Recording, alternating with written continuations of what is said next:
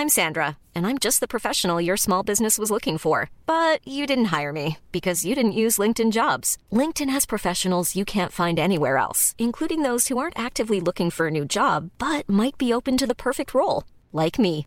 In a given month, over 70% of LinkedIn users don't visit other leading job sites. So if you're not looking on LinkedIn, you'll miss out on great candidates like Sandra. Start hiring professionals like a professional. Post your free job on linkedin.com/people today.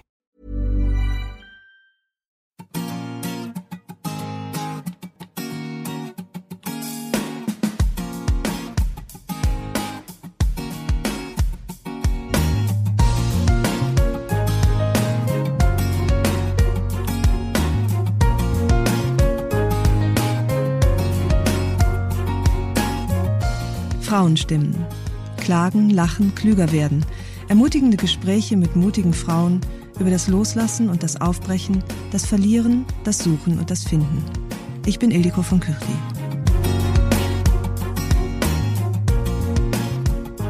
Sie ist Journalistin, Sternkolumnistin, Bestsellerautorin und Gewinnerin. 2010 gewann Maike Winnemuth bei Wer wird Millionär 500.000 Euro, reiste mit dem Geld um die Welt und schrieb ein Buch darüber. Das große Los wurde ein Bestseller genauso wie Bin im Garten, ein Jahrestagebuch, in dem sie beschreibt, wie sie aufs Land zieht, anfängt zu gärtnern und Wurzeln schlägt. Ich kenne Maike seit einem Vierteljahrhundert. Wir waren gleichzeitig beim Stern und während es Maike nie lange an einem Ort oder bei einer Firma hielt, blieb ich, wo ich war, zog ein einziges Mal innerhalb Hamburgs um und erbte Maikes langen Küchentisch. Ich habe Maike immer bewundert und tue das bis heute. Ihre Klarheit, ihr Mut, ihre Entscheidungsfreude, ihre Energie, die sie auch mit mittlerweile 60 Jahren nicht verlassen hat. Maike folgt ihrer Intuition. Sie überprüft ihre Träume auf ihre Realitätstauglichkeit. Sie tut die Dinge, von denen andere reden, und sie lässt sie auch wieder sein, wenn sie nicht mehr ihren Vorstellungen entsprechen. In meinem Podcast sagt Maike, das Leben ist eine Ansammlung von Selbstversuchen mit ungewissem Ausgang. Sie spricht über ihre dünne Haut und ihr Fernweh nach einer Heimat. Sie erzählt vom Abschied von ihrem Vater, von ihren Lieblingsgeräuschen und von der inneren Freiheit, die von Tag zu Tag zunimmt.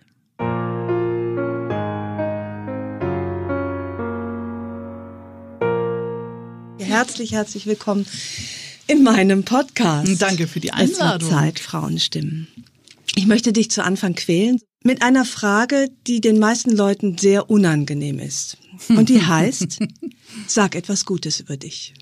Ah, ich habe neulich sogar eine Kolumne darüber geschrieben. Ah, okay, das, ich habe es äh, in deinem Buch Bin im Garten gefunden. Ja, ähm, ich bin, ähm, sehe verdammt gut aus für 60, finde ich. Ich bin immer noch hellwach, schlau, liebenswert, lustig. Das wird sich herausstellen im Laufe der nächsten Stunden. Und ähm, ich bin insgesamt sehr einverstanden mit mir. Ich finde mich eigentlich ganz gut.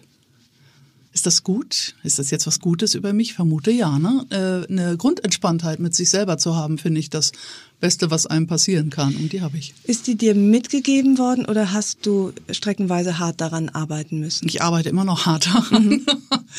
Nein, ich äh, habe wie alle äh, atmenden Wesen äh, lange Zeit meines Lebens, vor allem Frauen natürlich, lange Zeit meines Lebens damit zugebracht, unzufrieden mit mir zu sein. Ich finde, es ist wahrscheinlich eine Sache der DNA, ne? und speziell der weiblichen DNA, dass äh, ich ähm, so, so eine Grundgemufftheit hatte mit mir und dachte, das kannst du besser, das sollte man besser können. Ähm, warum kannst du das nicht besser? Solche Dinge, ne? Ich ja. glaube, das ist normal, aber das ist ja auch eines der fantastischen Ergebnisse des Alters, eine der wunderbaren Nebenwirkungen, dass das rapide nachlässt jenseits der 50. Also Denkst du automatisch?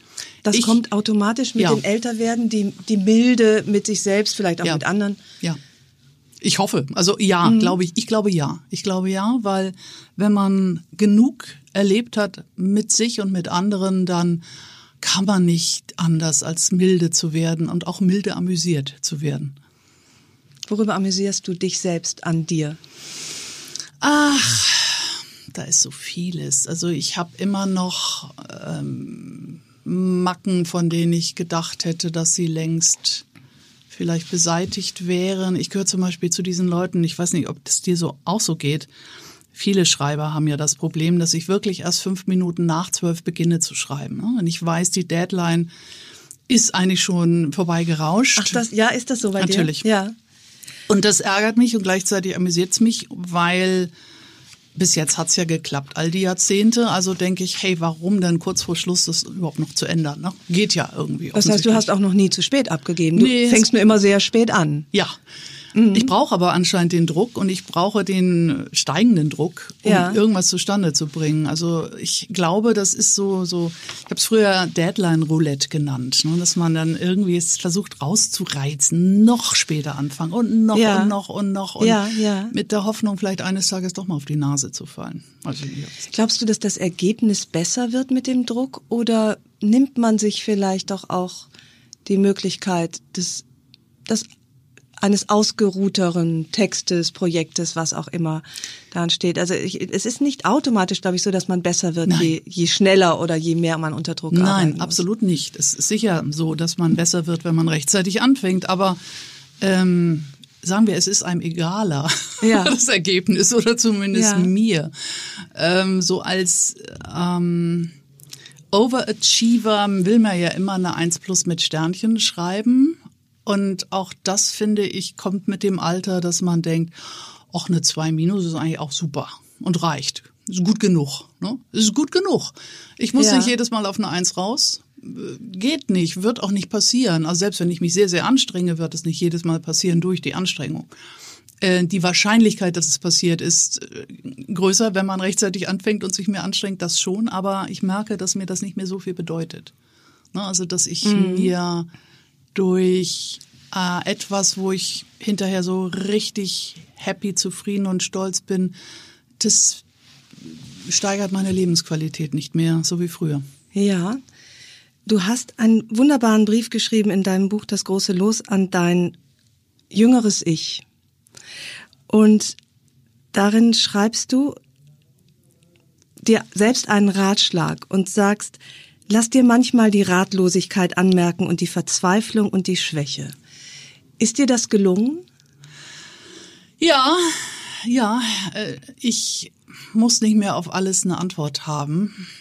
Ähm, ich neige leider immer noch sehr dazu. Ich habe kürzlich mit einer mit meiner liebsten ältesten Freundin darüber geredet, dass ich ähm, eigentlich immer noch zu dieser sehr männlichen Unart neige, sehr schnell Probleme lösen zu wollen. Also ein Rat zur Hand zu haben. Wenn sie zum Beispiel Also auch die Probleme anderer. ja, die Probleme anderer. Also dann bin ich total gut und habe sofort ein, ein, ein Fächer voller Möglichkeiten, Ja. was der oder diejenige in einer Situation tun kann.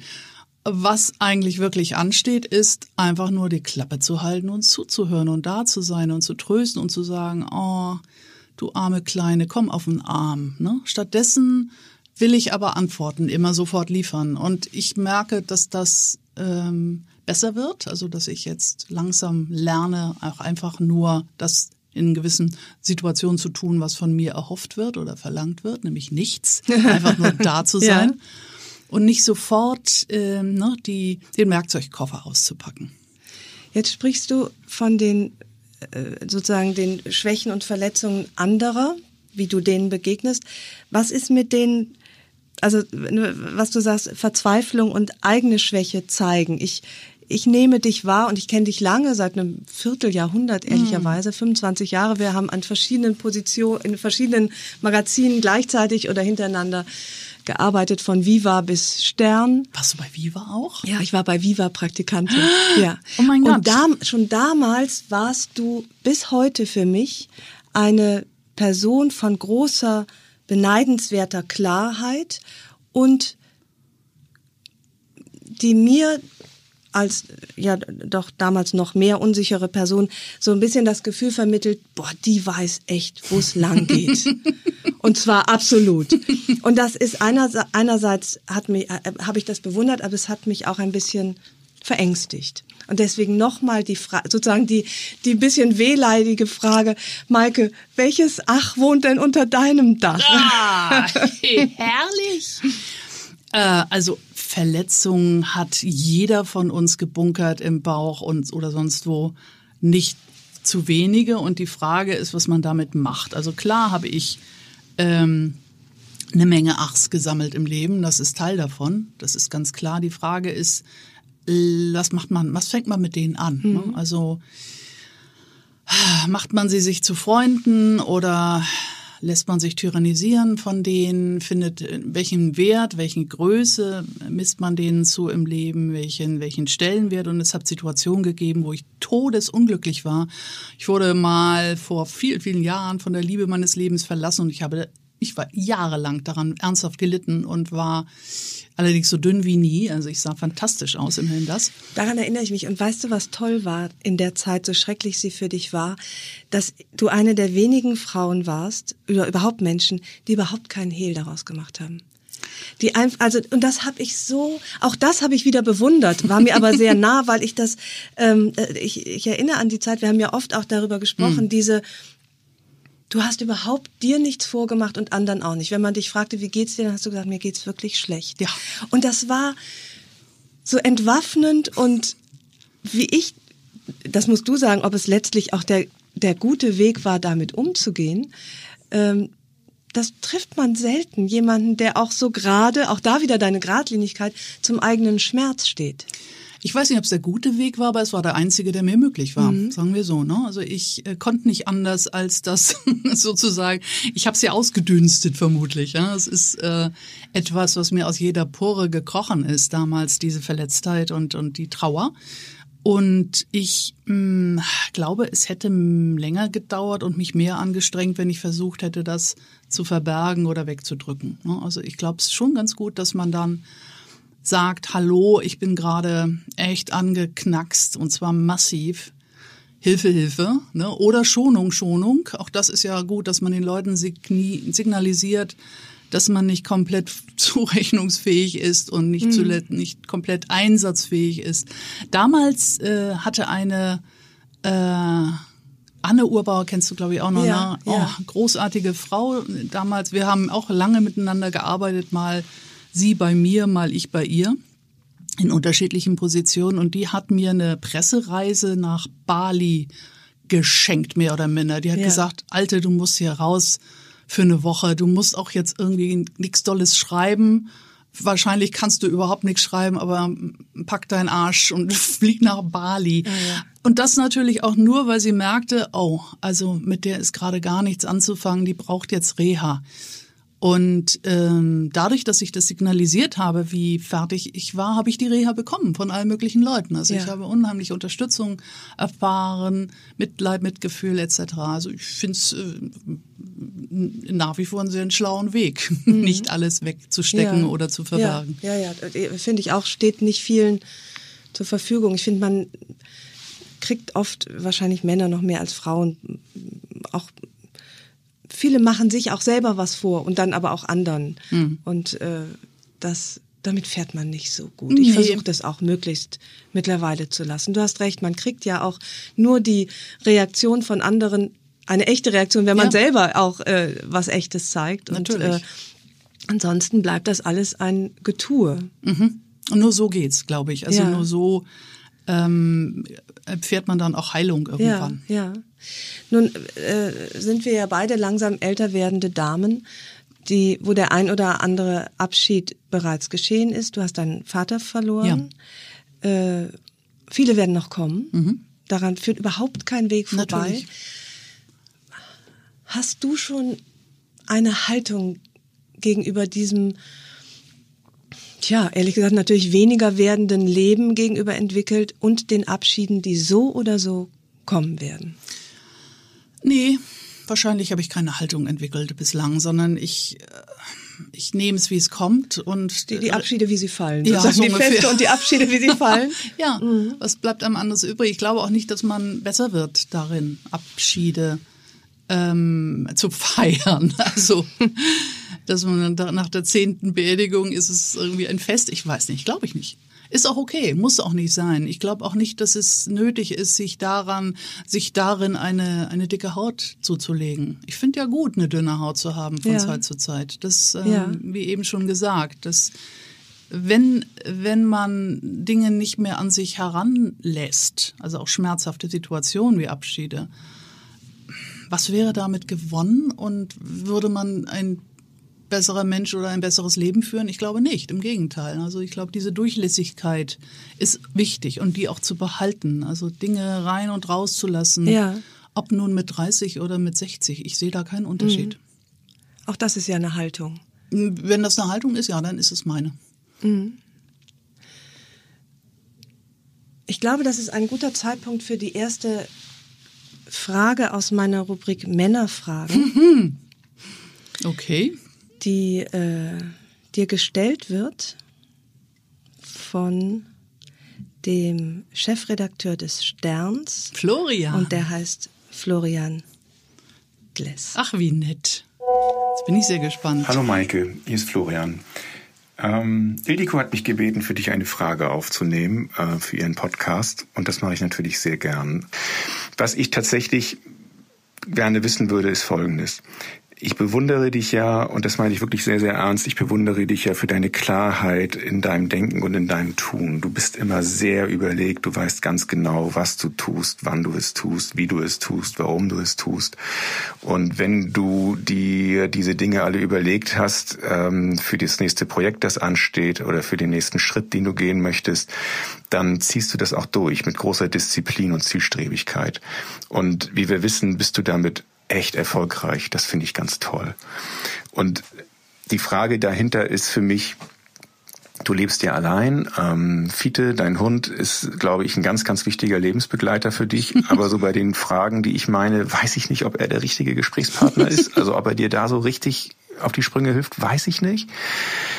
Deswegen, wie kriegst du das hin alleine? Ich weiß und denke, dass du sehr im Dialog mit dir selber bist, aber wie schwer fällt dir das oder auch wie leicht fällt dir das, ähm, so für dich immer deinen Weg zu finden?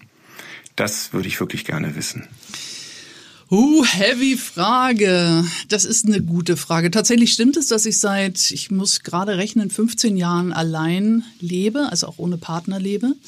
Und äh, nach dem ursprünglichen, nach der ursprünglichen Leidensphase, von der schon die Rede war, wurde es dann irgendwann äh, zu einer unfassbaren Befreiung, alleine zu sein, weil ich in der Tat Entscheidungen treffen konnte, ohne ähm, Kompromisse, also ohne mich abzusprechen mit jemandem, ohne Rücksichtnahme. Es klingt jetzt so ein bisschen gemein und so ein bisschen hart, aber ähm, die von dir und Florian bizarrerweise diagnostizierte Klarheit habe ich ja gar nicht unbedingt, sondern vieles, was ich an Entscheidungen treffe oder an Projekten mache, ist komplette unüberlegte Bauchentscheidung. Ne? Mhm. Ich mich springt was an, ich habe auf was Bock und dann, das stimmt, ziehe ich es relativ schnell durch.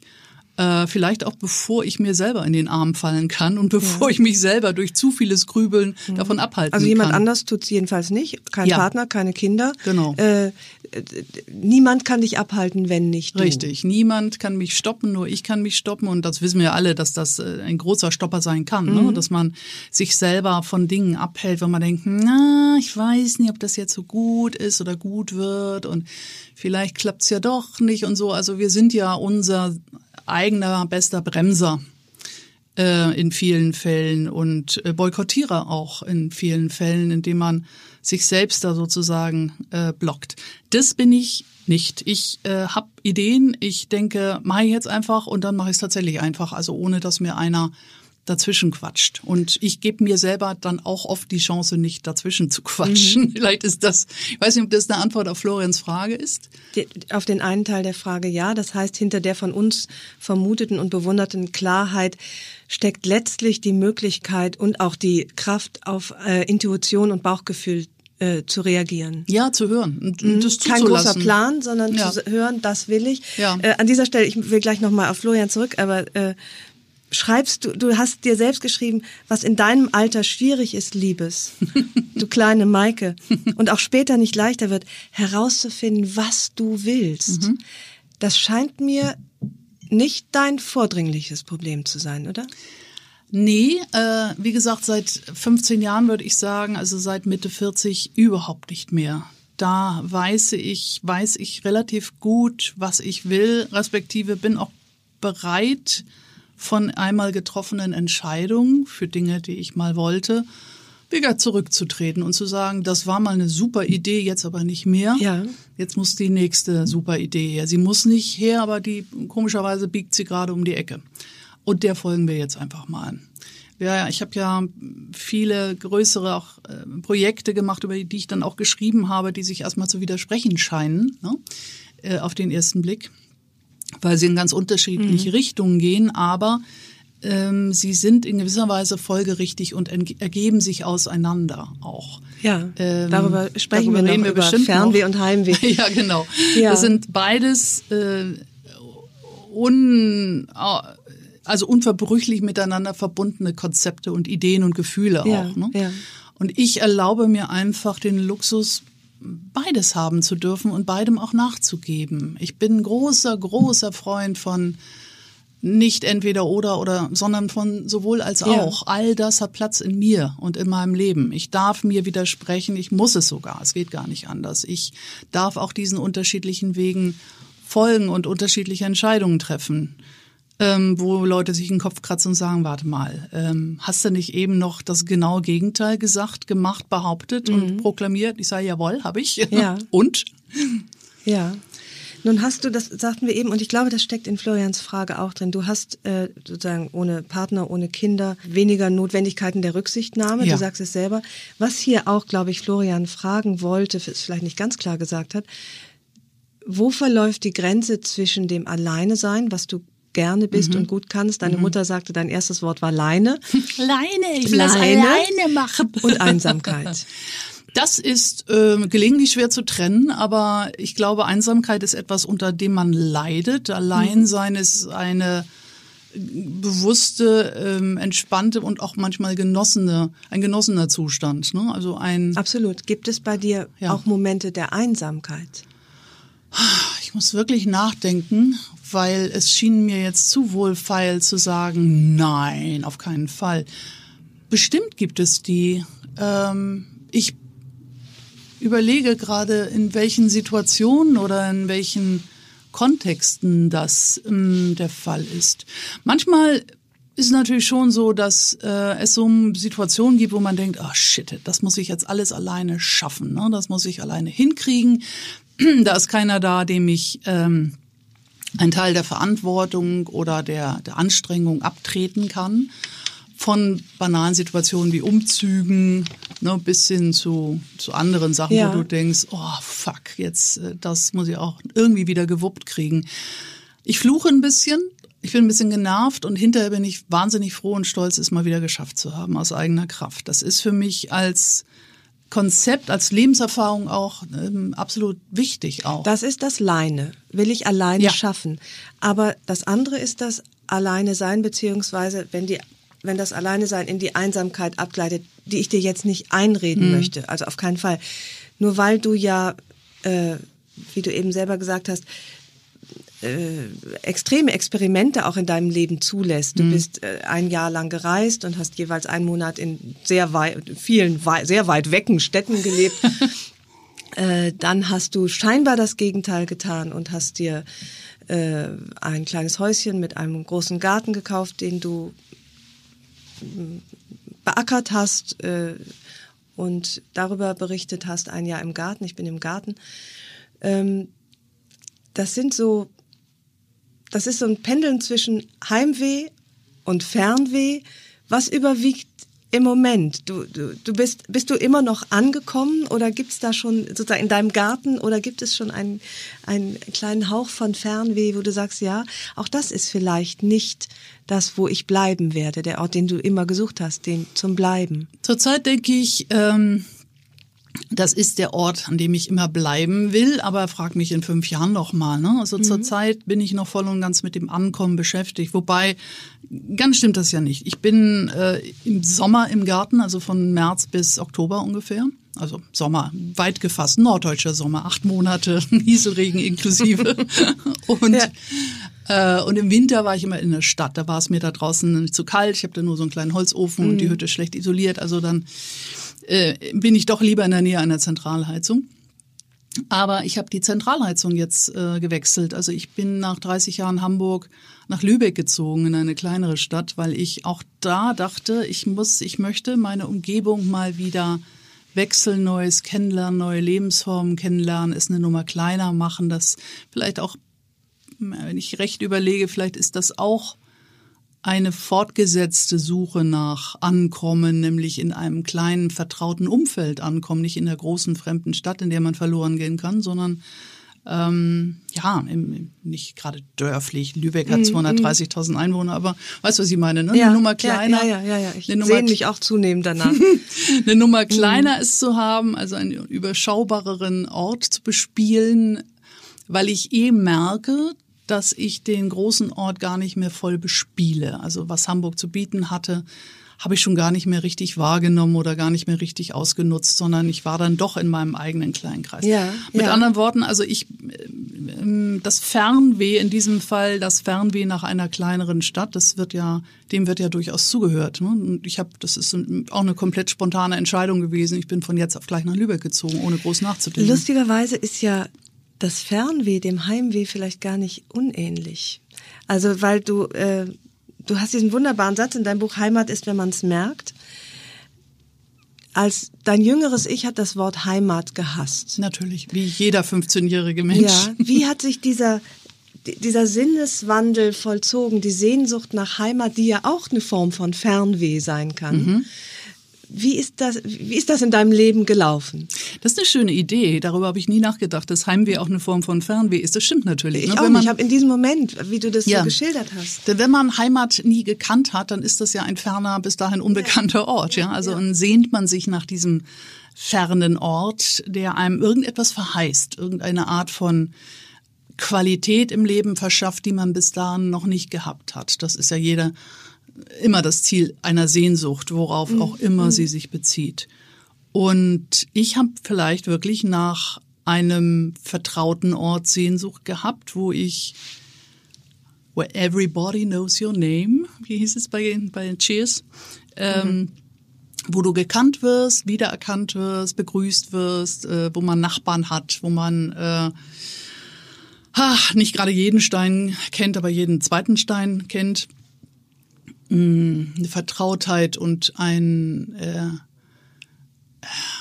ja, ich versuche gerade zu überlegen, was mein Heimatbegriff ist, denn der ist ja für viele Leute sehr unterschiedlich. Es ist ja nicht unbedingt der Ort, an dem du geboren bist. Ne? Ich sage immer, es ist vielleicht eher der Ort, an dem du begraben werden willst, wo du mhm, wirklich ja bleiben willst. Aber es kann auch für eine Norddeutsche wie mich hätte es ja auch eine Alm sein können, zum Beispiel, wenn ich denke, dass eine Alm meinem Leben etwas ganz Wesentliches hinzufügt. Aber es ist stattdessen dann doch wieder das Meer gewesen und geworden, an dem ich eh schon aufgewachsen bin. Also das ja, mir so, sehr vertraut ja, so sozusagen von der Krippe bis zum Grabe.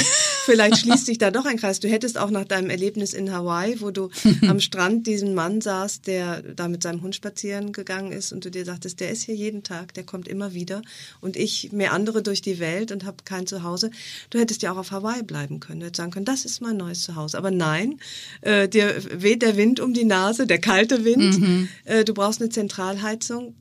Ich brauche ein kaltes Meer. mhm. Sind unsere Wurzeln dann vielleicht doch letztlich das, was uns anzieht, je älter wir werden? Wer weiß. Also ich kann schon beobachten im Freundeskreis, dass sich oft Kreise schließen, dass Leute dann doch wieder heimkehren mhm. an Orte, die sie früher verflucht hatten, ne? wo man denkt, nie und nimmer werde ich ja. dort leben können. Im Gegenteil, also die Bewegung als äh, junger Mensch ist ja, ich sage mal, so eine Zentrifugalkraft. Es ist super, wenn man an einem schrecklichen Ort wie in meinem Fall Neumünster geboren ist, weil die schleudert einen hinaus in die weite Welt. Da kann man nicht bleiben.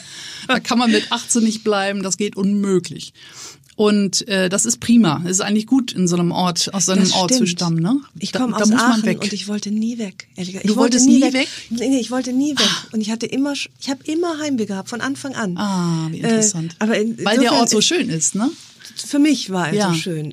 Ich glaube, dass auch für auch Neumünster kann wahrscheinlich für viele Menschen auch eine wunderschöne Stadt. Nein, Äh, vollständig, vollständig unmöglich für niemanden. Äh, ja, das ist interessant, dass du deine Heimat war im Grunde eine ja ein Katapult, der dich weggeschleudert Ja. hat. Meine Ja. hat zieht bis heute nach mir, weil ich es da so schön fand. Kann aber auch eine Gesinnungsfrage sein. Vielleicht du bist ein Leinemensch. Ich war das nie. Ich habe immer Okay. gesagt, kann mir mal jemand helfen?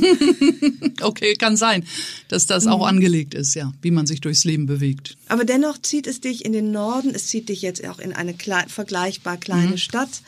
Ähm, Eine sehr norddeutsche zudem allerdings. Ne? Also, Ja, ja, also das mag, vielleicht holt das Vertraute uns dann doch auch wieder ein.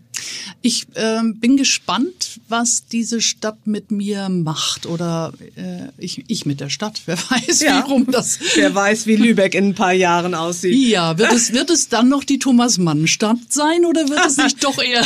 Es wird womöglich die Maike Winnemuth-Stadt sein. Die Leute denken nicht mehr an Marzipan, sie denken an Winnemuth. Nein, Quatsch, das wird nicht passieren. Aber es ist ja so, dass man jeden Ort, an dem man kommt, verändert und umgekehrt Ja. ist es selbstverständlich Ja, auch so. ja, ne? Also das ist ja. eine Wechselwirkung. Ehe wir auf deinen äh, derzeitigen Heimatort, deinen Garten kommen, möchte ich noch mal kurz unterbrechen. Äh, mit einer Männerfrage Okay. von einem wunderbaren österreichischen Journalisten und Schriftsteller Christian Ankovic. Der Anko.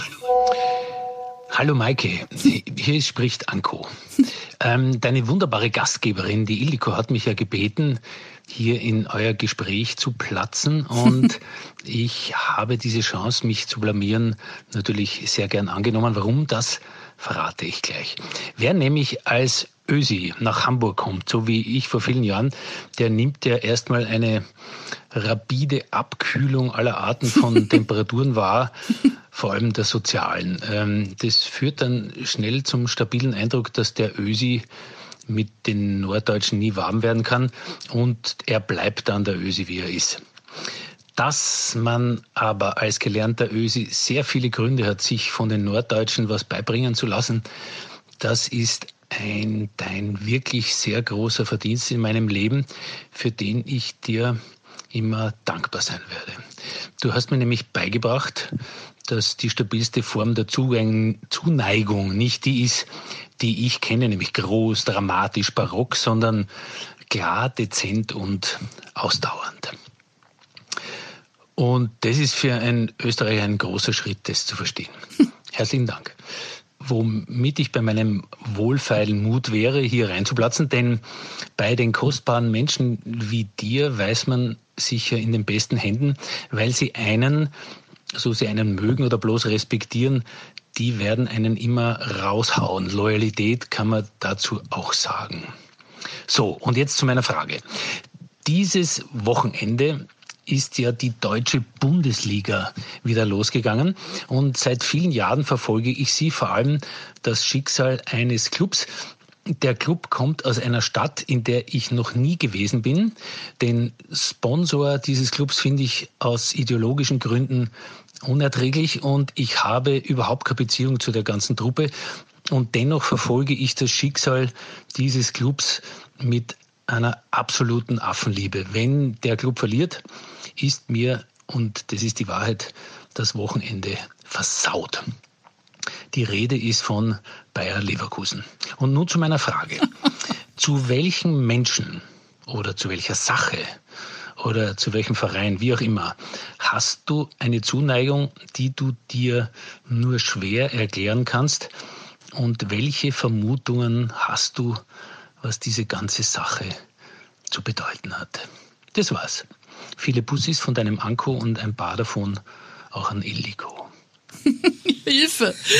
Was ist das für eine Frage? Ich dachte schon, oh nein, jetzt kommt eine Fußballfrage. Ich bin verloren, denn ich interessiere mich tragischerweise überhaupt nicht für Fußball. Wenn eine WM ist, dann schaue ich schon mal das Endspiel, ne? Gerade mal. Aber das war's dann auch Geht schon. Also Bayer Leverkusen. Was ist das Bayer Leverkusen in deinem Leben? sozusagen? ist das so eine Art Guilty Pleasure oder Guilty etwas, Pleasure, was also man ein liebt? Verein, und, äh, ein ein Verein. ein Verein, ein Mensch, ein, eine Sache, die ja. du, die du Also unerklärlicherweise Wenn es um. Vereine geht, es gibt einen Verein, den ich ziemlich großartig finde, und das ist die Cloud Appreciation Society, ein britischer Verein, der sich der Anbetung von Wolken verschrieben hat. Das finde ich von vornherein schon mal großartig und ist natürlich urbritisch. Ne?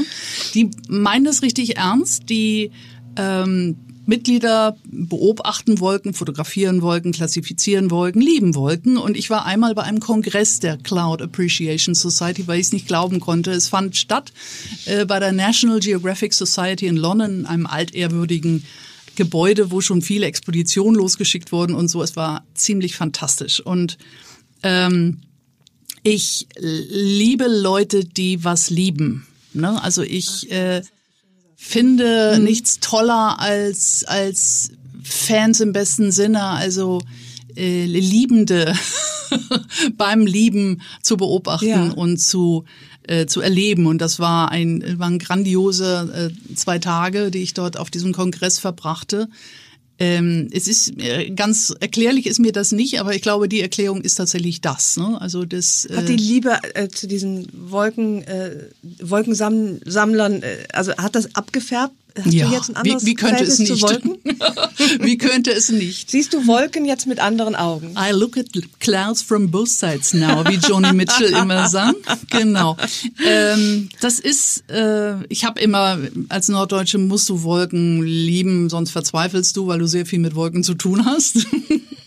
es hat auch was sehr Pragmatisches an sich, Wolken zu lieben, aber ich kann sie jetzt zum Beispiel auch besser auseinanderhalten. Also ich kann dir Cirrus von äh, äh, Cumulonimbus und äh, sowas äh, schon schon sauber trennen. Ne? Und ähm, finde es nach wie vor ebenso wundervoll wie poetisch. Also bei diesem Kongress waren zum Beispiel Lufthansa-Piloten dabei, Meteorologen natürlich sowieso, aber auch andere Menschen, die von Berufswegen mit Himmel und Wolken zu tun hatten und die also dieselbe Liebe verband. Das war schön. Herrlich. Lass uns von äh, Joni Mitchell zu den ich glaube, es sind die Bay City Rollers. hallo Ildiko, hallo Maike. Ich kenne Maike vom Stern. Wir waren dort Kollegen, wobei das absolut untertrieben ist. Ich, eigentlich war sie, war ich kein Kollege für sie, sondern eher ein Fan.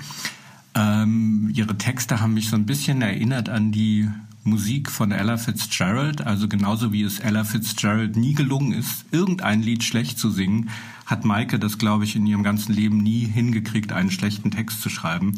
Das habe ich neben vielen anderen immer sehr bewundert. Genauso, dass sie sich später ständig neu erfunden hat, ständig neue Herausforderungen gestellt hat. Ähm, als Journalist habe ich natürlich nicht eine Frage, sondern zwei.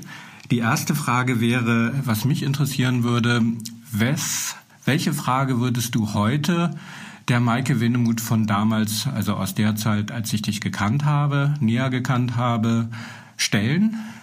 Das würde mich interessieren. Und das andere, das ist ja ein Phänomen, das ihr beide als, als großartige Frauen kennt.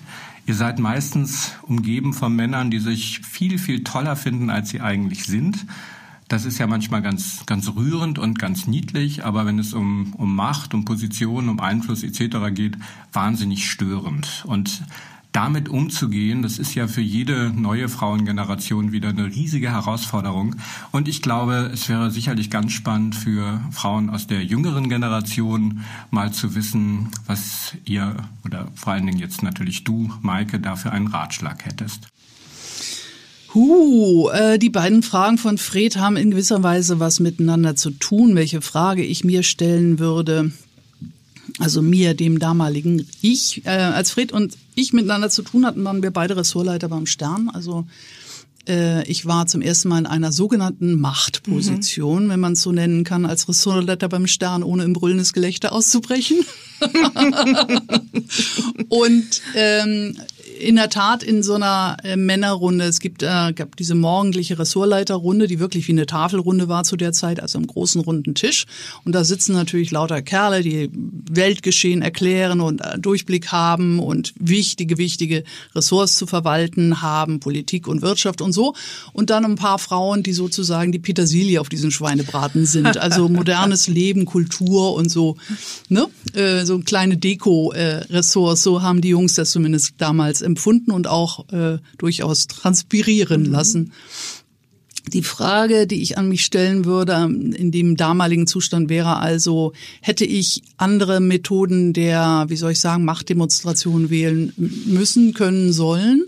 Statt mich da geschmeidig in diese Runde reinzuschmiegen, wie ich es vermutlich meistens getan habe. Ne? Mit männlichen Methoden oder weiblichen? Ja, genau, das ist die Frage. Welche Methoden hätte ich zur Verfügung gehabt? Mhm. Was, ich habe damals noch kein Gefühl dafür gehabt, welches Instrumentarium es überhaupt gibt für solche Situationen. Ne? Also wie man sich am besten gibt. Es gibt ja durchaus Leute, ich habe mal so ein Seminar gemacht bei einem Psychologen, dessen Name mir blöderweise entfällt, der Frauen in Führungspositionen tatsächlich geraten hat, männlicher mhm. aufzutreten. Das heißt Körpersprache, sich breit machen, ähm, ne, nicht so diese Mädchen-Zurückhaltung, sondern die er sagte, und da mag er recht mit haben, dies ist ein Männerspiel. Die bestimmen die Regel. Solange es so ist, muss man die Spielregeln sozusagen akzeptieren und gegen sie verwenden. Man kann es nicht mit eigenen Spielregeln tun, die kann man dort mhm. nicht, nicht einführen, weil die werden nicht akzeptiert als Spielregel. Ich weiß nicht, ob er recht hat. Also ich weiß es bis heute ehrlich gesagt nicht, was die beste ja Methode schade, ist. Weil männliche ja. Macht haben wir ja genug. Es geht, fehlt ja letztlich Schon der klar. weibliche Umgang genau. mit Macht und wenn die ja. jetzt auch so tun, als seien sie Männer, ist es ja. nichts äh, gewonnen. Eben, also ich mhm. so richtig eingeleuchtet hat's mir nicht und wahrscheinlich bin ich auch nicht richtig in der Lage, es zu machen. Also klar kann ich mich breit machen. Es hilft, dass ich 1,83 bin. Ich kann mich breit und hoch machen. ja. ne? Ähm, und wenn es hilft, so mit, mit breitbeinig dazusitzen und Raum einzunehmen, kein Problem. Das mache ich sowieso. Mhm. Aber mh, mm, ja, ich ähm, finde mein Weg, also der grundsätzlich freundlichere, glaube ich, Weg, äh, eben nicht die Machtdemonstration äh, zu veranstalten, sondern äh, zu kooperieren, also was man so mit weiblichem Führungsverhalten meistens meint, war schon der richtige, zumindest für mich richtige. Ich bin damit besser klargekommen. Ich habe die auch damals schon. Das heißt, den Weg bist du damals auch gegangen. Äh, ich habe, glaube ich, das noch nicht systematisch durchleuchtet, welchen ich gegangen bin. Ich glaube, mir wuchs das die ganze Situation echt über den Kopf. Das war ja eine Rolle, die ich nicht angestrebt mhm. habe, sondern die man mir mehr oder minder ähm, angedient und aufgedrängt hat und wo ich gesagt habe, na gut, okay, machen wir mal, probieren wir mal, ne, so. Ähm, vielleicht ist das ähm, schon schwieriger dann auch, wenn man es nicht unbedingt will, sondern denkt, ach ja, dies ist eine weitere ja. Option im Leben. Warum mhm. nicht auch mhm. die mal ausprobieren? Ja. Ich bin ja, ja, prinzipiell ein großer Freund davon, Selbstversuche zu machen und äh, mich in alle möglichen Rollen und Situationen zu begeben, um dann zu schauen, ähm, wie, wie ich darin klarkomme und was die mir beizubringen haben. Und das war eine weitere Situation, die ich äh, echt dankbar dann auch mhm. angenommen habe. Wie gesagt, das war zu Freds Zeiten später, als ich die Erfahrung dann schon gemacht hatte. Ähm, und es um weitere Führungsjobs ging, da hatte ich dann schon mehr Bock, weil ich auch wusste, was mich erwartete. Da habe ich gesagt, jo, ich kann das, ich mache das. Ne? Das war dann nicht so eine, da wurde ich nicht so reingeschubst wie in diese erste Rolle da beim Stern. Und hast dich da auch äh, am richtigen Ort äh, empfunden, auch sozusagen ausgesetzt der, der männlichen Art der Machtausübung gegenüber. Ja, ich, ich habe das akzeptiert als mhm. äh, Gott gegeben. so war es zu der Zeit ja auch noch in den 80er, 90er Jahren, ne? dass das äh, eine völlig andere Arbeits-, ein ganz anderes Arbeitsklima auch war. Und natürlich sind diese Dickschiffe, diese journalistischen schon Männer dominiert, keine Frage. Mhm. Spiegel und Stern, das sind schon Jungsveranstaltungen und ähm, ich glaube, dass ich weiß es tatsächlich nicht so genau, weil ich ja derzeit zwar für den Stern eine Kolumne schreibe, aber nicht an dem Redaktionsleben teilnehme, also nicht dort am Tisch mehr sitze mhm, und mhm. deshalb auch nicht weiß, wie die Stimmung jetzt ist. Ich habe schon den Eindruck, es sind deutlich mehr Frauen als damals, die was zu sagen Bestimmt, haben, was ja. wahrscheinlich fein ist. Und mich würde echt interessieren, ob sich das auch auf das Klima auswirkt. Das könnte wiederum ich an den Florian richten, die Frage. Ja, ja, ja. Lass uns einen Moment mit der letzten Männerfrage von Mickey Beisenherz bei den Eitelkeiten der Männer bleiben. Liebe Maike, hier spricht Mickey Beisenherz, der sich mit dir regelmäßig einen Platz im Stern teilen darf. Was, wenn ich das alles richtig zusammenfasse, in erster Linie auf dein Betreiben zurückgeht, wofür ich mich nochmal bedanken möchte. So als jemand, der, der dich und deine äh, klugen Gedanken und deine Weltgewandtheit sehr schätzt und gleichsam jemand bin, der natürlich äh, sich mit wechselndem Erfolg nach Belang, Bedeutung und Substanz streckt, möchte ich von dir wissen, wodurch geben sich selbst die intelligentesten Männer am Ende als hilflose Trottel zu erkennen. Gibt es da etwas, was alle, äh, sagen wir mal, in diesem intellektuell hochpreisigen Segment eint, wo man am Ende sagt, siehste, doch einfach auch irgendwie ein Dummkopf? Oh, wundervolle Frage. Und mm, ich werde der Versuchung widerstehen zu sagen, Porsches und, und andere Statussymbole. Ich weiß es nicht. Also ähm, ich, erstens, es fällt mir schwer, Männer, die einen gewissen Erfolg haben, prinzipiell als Trottel abzuqualifizieren, die können schon was, sonst wären sie nicht da, wo sie sind. Also das wäre es, macht, da macht man sich ein bisschen zu einfach. Mhm. Das ist Blödsinn. Ähm, ja, ich äh, vermute, meine Antwort wäre die ähm, die die gefühlte Notwendigkeit auf Seiten der Männer diesen Erfolg oder das Standing dann auch immer wieder demonstrieren zu mhm. müssen und wirklich so sehr laut vor sich herzutragen allzu oft oder auch immer wieder gegen unsichtbare Feinde verteidigen zu ja. müssen, ne, gefühlt. Und du denkst, ey, musst du doch gar nicht mehr. Du bist doch schon wer und du bist doch schon wo. Also was soll jetzt äh, das Geplustere und wozu eigentlich die das Faunrad schlagen, was dann immer wieder mal passiert, wo man als äh, alte Frau dann lächelnd daneben sitzt und denkt, naja, wenn es nötig ist. Ne? Also das äh, finde ich trottelhaft, weil es so komplett unnötig ist. Wirklich zutiefst unnötig. Ich glaube, da... Und auch nochmal Kraft kostet letztlich. Vielleicht ne? bestimmt auch das. Also, also, ich glaube, so ein anständiges Faunrad, das ja. kostet schon eine Menge Kraft. Ja, ja, ja. das kostet viel Energie. Kalorien ja ohne Ende. In den Abwasch stecken oder was weiß ich. Ne? Das war Oder lieber doch den, ein Beet umgraben oder sowas. Keine Ahnung. Ja, ich glaube, das ist eine Antwort nach Mickys äh, Sinne. Er hatte nämlich dann in der zweiten äh, Sprachnachricht sagt er, ah, ich hoffe, dass sie auf das Thema Eitelkeit zu sprechen kommt. Und das steckt ja letztlich dahinter, ne? Die, ja. äh, das, äh, das äh, Erzielte und den Erfolg noch ein bisschen zu beweihräuchern. Ja, und zu zeigen, ne? also so, so deutlich zu zeigen und zwar mit so banalen und, und allzu banalen äh, Insignien. Ja zu zeigen, wo ich auch denke, ey, fällt euch wirklich nichts Originelleres ein als ein Auto mit ganz viel PS oder eine Frau mit ganz wenigen Jahren oder so. Ne? Also ja. es ist doch irgendwie zu banal. Das geht doch besser. Inzwischen müsste es doch ein paar andere Methoden ja, geben. Zum Beispiel Kartoffeln oder Radieschen. Oder ich weiß nicht, ob sich das durchgesetzt hat. Aber die Insignien deines Erfolgs sind ja essbar, anschaubar. Äh, schnell verspeist. Schnell verspeist, aber auch bestimmt lange und schön zu betrachten. Ich habe dich ja in deinem Garten besucht. Ähm, ich möchte dir eine Szene schildern, die du deinen Leserinnen geschildert hast, nämlich als du im hinteren Teil deines Gartens saßest, in einem kleinen, äh, mühsam äh, von einem Freund von dir aufgebauten Ge Gewächshaus und hast auf dein Häuschen geblickt, das noch erleuchtet war und äh, in der Dämmerung oder langsam dunkler werdenden, an dem langsam dunkler werdenden Abend und dich ein unglaubliches Gefühl der Rührung und des Angekommenseins übermannt hast, als du da dein, dieses, dieses Licht in dunkler Nacht gesehen hast. Und das hat mich auch beim Lesen so gerührt. Das Problem ist, finde ich mit all deinen Büchern und mit dir, ich will das auch. ich will das auch.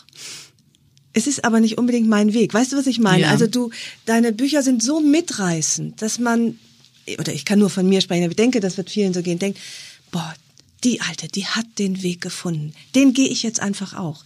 Das ist aber nicht der Weg. Und deswegen möchte ich da nochmal drauf zurückkommen. Kannst du uns allen, die wir auf der Suche sind, ein paar Ratschläge zum Finden geben? Nein. Das habe ich befürchtet. Gib dir Mühe, Maike. Ja, okay. Also zum Finden nicht, aber zum Suchen vielleicht. Ja. Und darum geht's ja. Ne? Also sich erstmal auf die Suche überhaupt zu begeben. Ähm, und das heißt vermutlich auch diesen äh, super, für viele wahrscheinlich sehr schwierigen ersten Schritt zu machen, sich diese geheimen Sehnsüchte erstmal zuzugestehen und zu sagen, ja, da ist irgendwas, das fehlt, das hätte ich gerne, das könnte mir was bedeuten. Ähm, das ähm, würde ich gerne noch mal ausprobieren oder das ist eine Farbe auf meiner Palette, mit der ich noch nicht getuscht habe. Ja.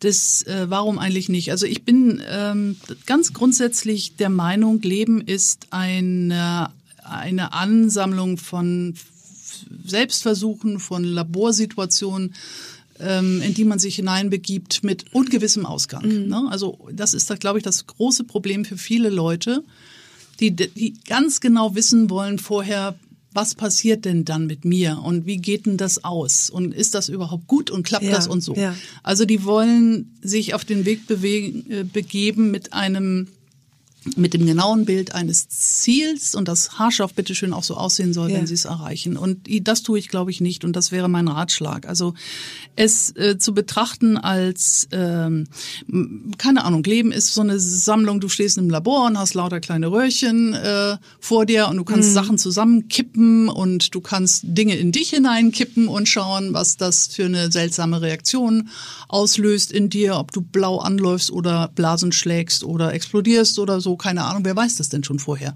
Ich würde sehr dafür plädieren, es nicht immer vorher alles wissen zu wollen, was Du schreibst, Ziele Ja. sind im Weg äh, beim Gärtnern, aber tatsächlich auch manchmal im Leben.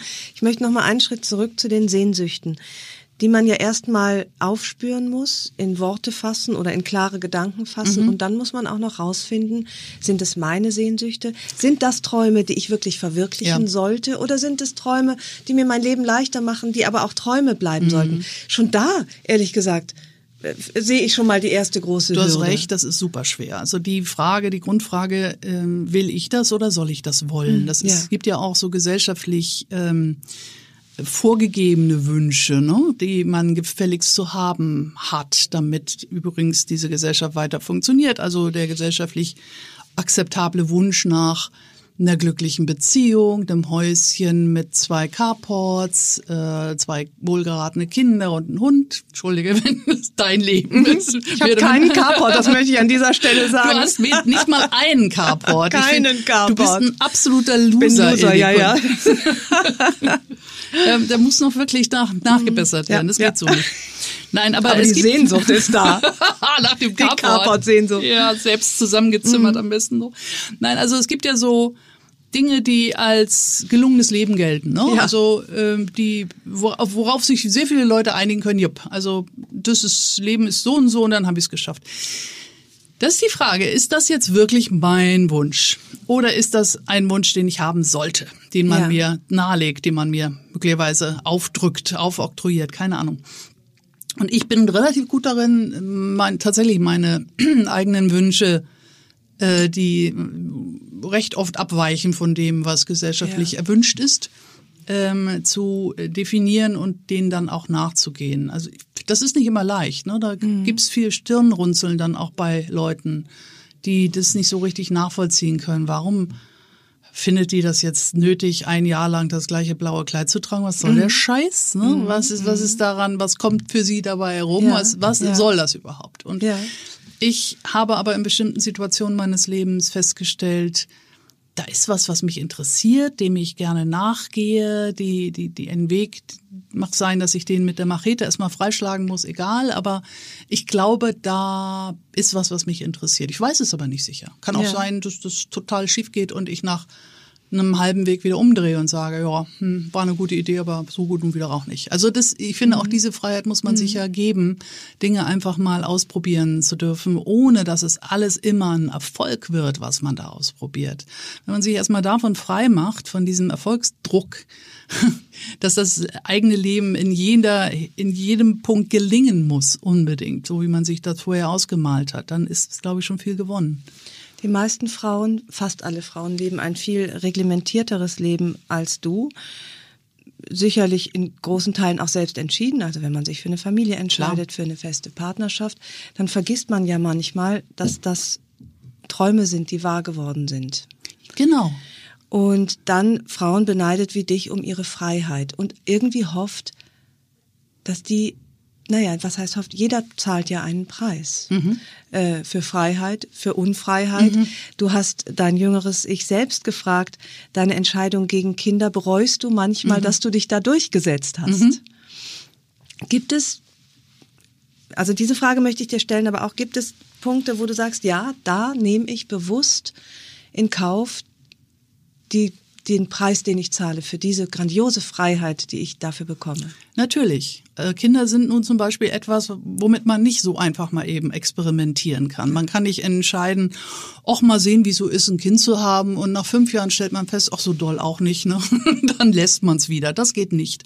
Das ist natürlich eine lebenslange Verantwortung und das ist möglicherweise der Grund, warum ich mich gegen Kinder entschieden habe, weil ich diesen Grad an Bindung und Verantwortung zu dem Zeitpunkt in meinem Leben, wo man diese Entscheidung treffen muss, also bis 40 oder so, nicht treffen wollte.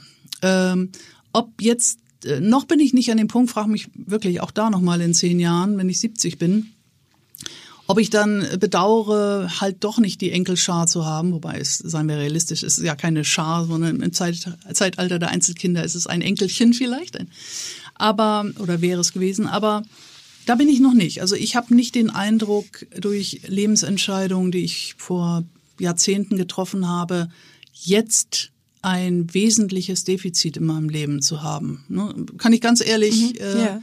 und wirklich sicher sagen, das ist so. Es gibt ja Frauen, die ähm, für die ist ein Leben ohne Kinder undenkbar und für mich äh, war es immer so, dass ich gerne Kinder in meinem Leben hatte. Ich war immer froh, so Leihkinder zu haben, ne? Kinder von Freunden oder Partnern oder so und die eine Zeit lang begleiten zu dürfen. Aber ich selbst musste mich jetzt nicht vervielfältigen. Das war irgendwie nie eine Sehnsucht oder nie ein Reiz. Ich habe mich das immer so in regelmäßigen Abständen gefragt, wenn man so macht, ne? mit 25, mit 30, mit 35, mit 40 mir tief in die Augen geguckt im Spiegel und gesagt, und stimmt es noch, gilt Ja, es noch? ja.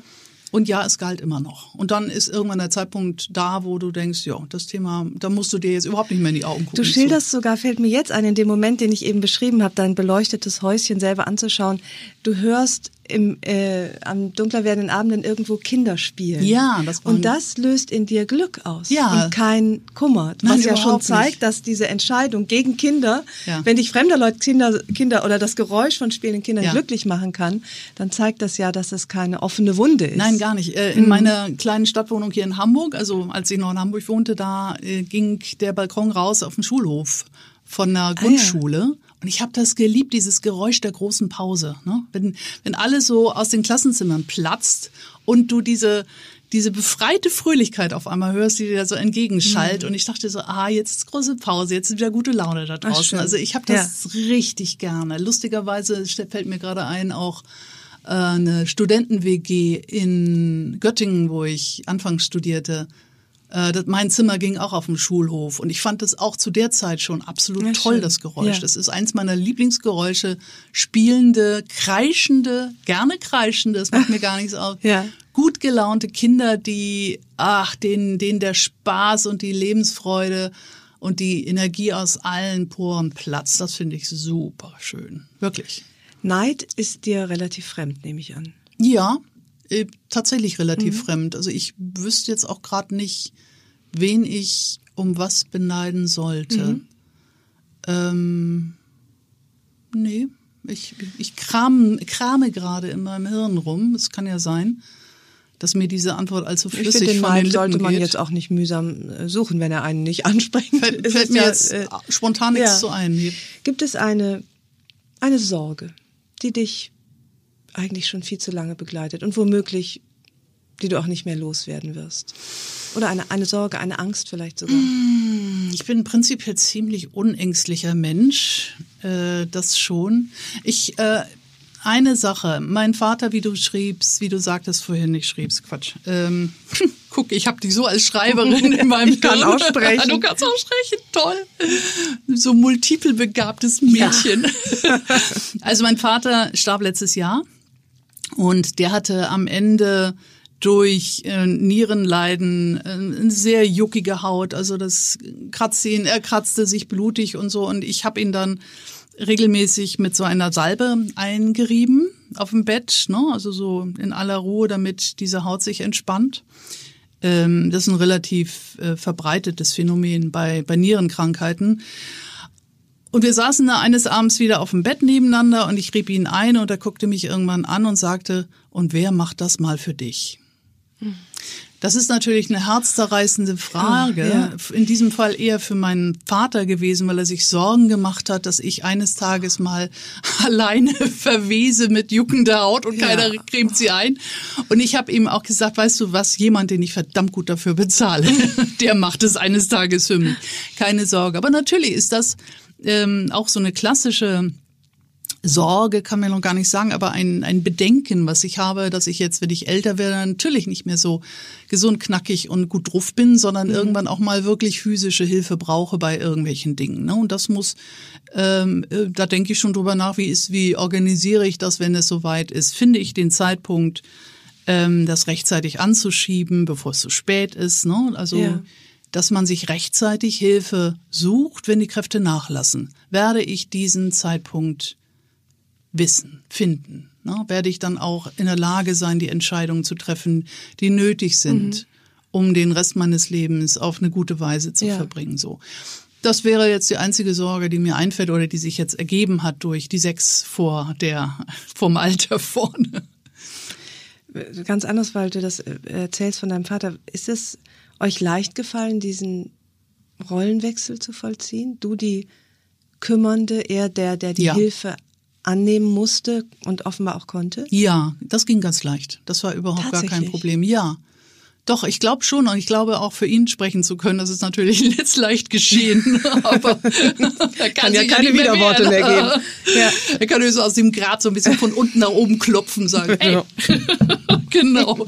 Nein, also ich habe den Eindruck, äh, dass er das auch sehr genossen hat Ach, schön. ähm, in einer Rolle zu sein, ähm, in der er sich auf mich verlassen konnte und er wusste auch, also gerade als es so dem Ende zuging, er wusste, dass ich mich um meine Mutter kümmern würde, also dass wir gut miteinander sein würden, dass ich für sie da sein würde. Das war für ihn, glaube ich, eine große Erleichterung.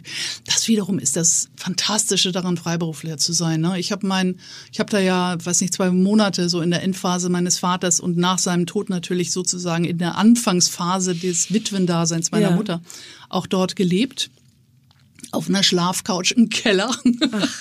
Und ähm, In deinem Elternhaus? ne? ja, Ja. Äh, nein, nicht mein Elternhaus. Ich bin dort nicht aufgewachsen. Meine Eltern sind dorthin gezogen, als ich schon längst aus dem Haus war. Also es war auch ein mir fremdes Haus Ja. in gewisser Weise.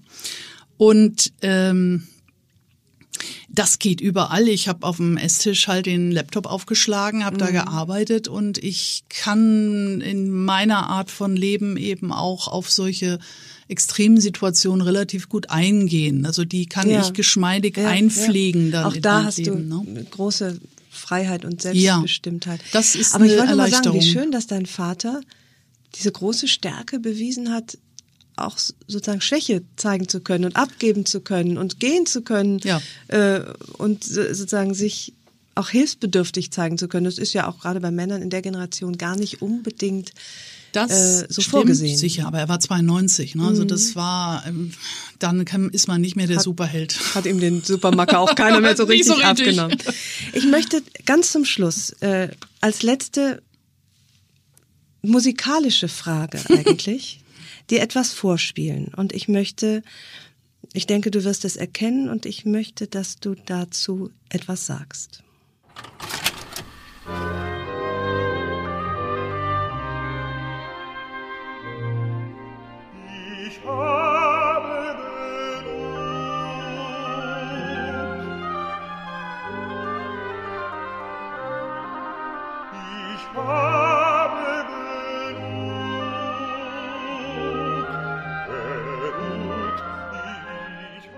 Ja, Bach, ein ewiger Wegbegleiter.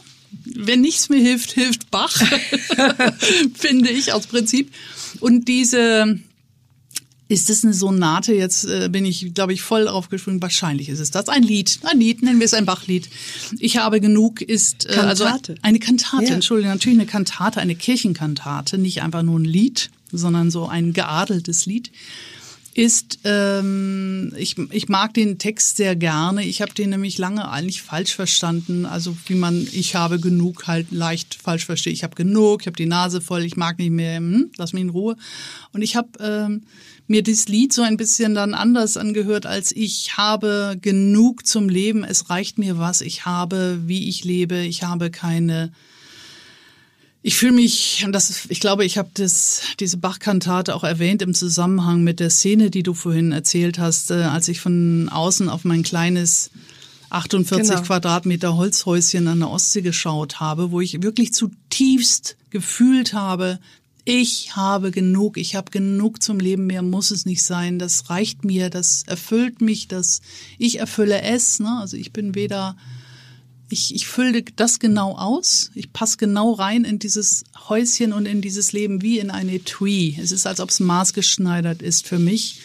Und so eine Sattheit fehlt auch. absolut Mir nichts, fehlt absolut nichts, ganz Ja. genau. Möchtest du, dass das so bleibt? Ja, das wäre doch ideal. Wobei ich natürlich, ähm, ich bin da vorsichtig. Also mein Leben hat sich in den letzten zehn Jahren so oft auf links gedreht und Dinge, Entscheidungen habe ich getroffen, die all dem zu widersprechen scheinen, schienen, was ich zuvor getan und gewollt habe, so dass ich jetzt wirklich nicht todsicher bin, dass mir nicht noch irgendwelche komischen Ideen kommen. Ne? Das kann absolut sein. Also ich habe schon noch Pläne im Sinne von, oh ja, das würde ich gerne noch mal Ja. machen. Ähm, und es ist nicht so, dass ich jetzt selbstzufrieden mit den Händen im Schoß auf der Bank sitze, auf den Leuchtturm schaue und den dritten Gin Tonic in mich reintue, obwohl das verdammt gut ist. Ja. Aber ich glaube, da kommt noch was. Also ich habe eher den Eindruck, jetzt mit 60 beginnt das letzte Drittel. Äh, und zwar eines, das weniger definiert ist in Erwartungen und in To-Dos als die bisherigen zwei Drittel. Ähm, Ich glaube, das ist ein, ein, eine Triennale des, äh, der Freiheit mehr als noch schön. bisher. Ja. Natürlich ist die Frage, habe ich den Wumms, die Kraft, die Lust, dann diese Freiheit auch wirklich äh, zu nutzen? Ich glaube ja. Also ich glaube, da da kommt noch was. Äh, und ich glaube auch, was viele Leute ja befürchten, dass sie dann mit einer Verrentung oder so so, so in sich zusammensacken und in ein großes schwarzes Loch fallen. Das habe ich überhaupt nicht. Im Gegenteil. Also ich glaube, das gibt mir noch mehr Möglichkeiten, Dinge zu machen und auszuprobieren. Ich bin jetzt, ich habe ja vorhin erzählt, dass ich nach Lübeck gezogen bin. Ähm, das erste, was ich gemacht habe, ist Volkshochschulkurse zu belegen. Am Freitag Vormittag von 10.40 Uhr bis 12.10 Uhr mache ich philosophische Gespräche am Vormittag. Großartig. Da war ich jetzt zum ersten Mal, ähm, letzten Freitag.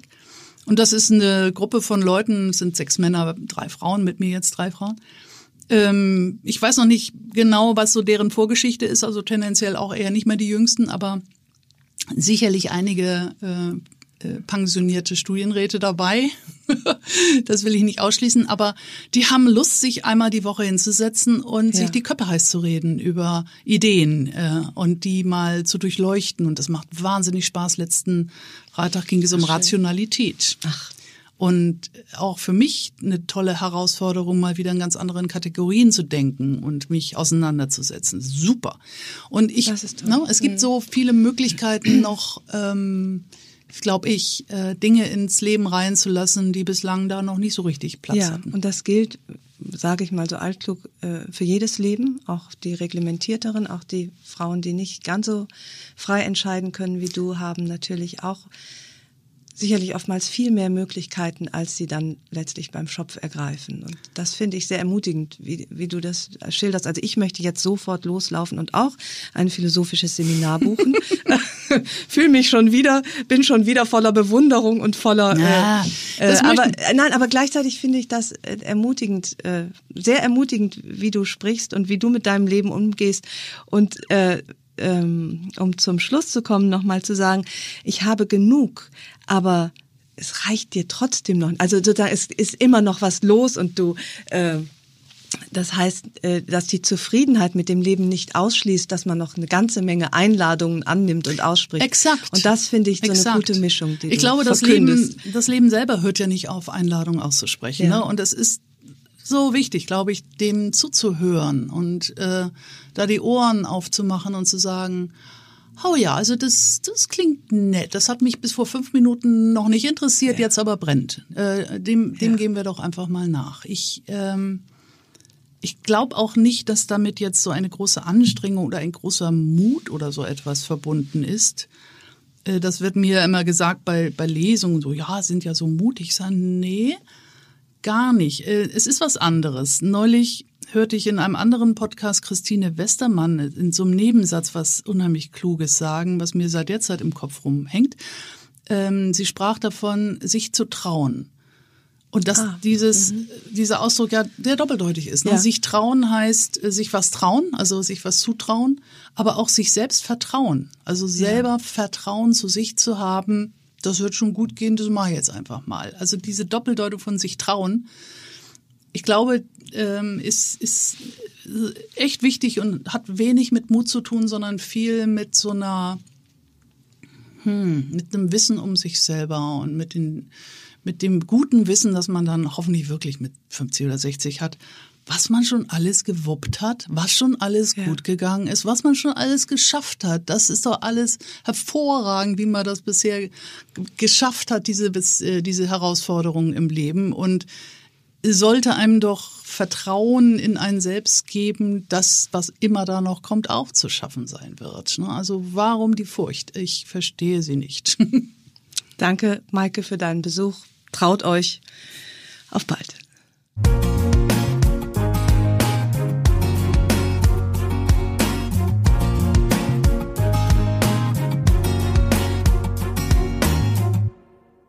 Dieser Podcast wird produziert von Podstars bei OMR. Planning for your next trip?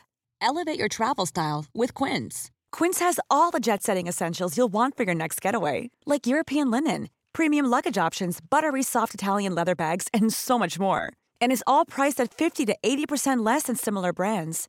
Plus, Quince only works with factories that use safe and ethical manufacturing practices. Pack your bags with high-quality essentials you'll be wearing for vacations to come with Quince. Go to quince.com/pack for free shipping and 365-day returns.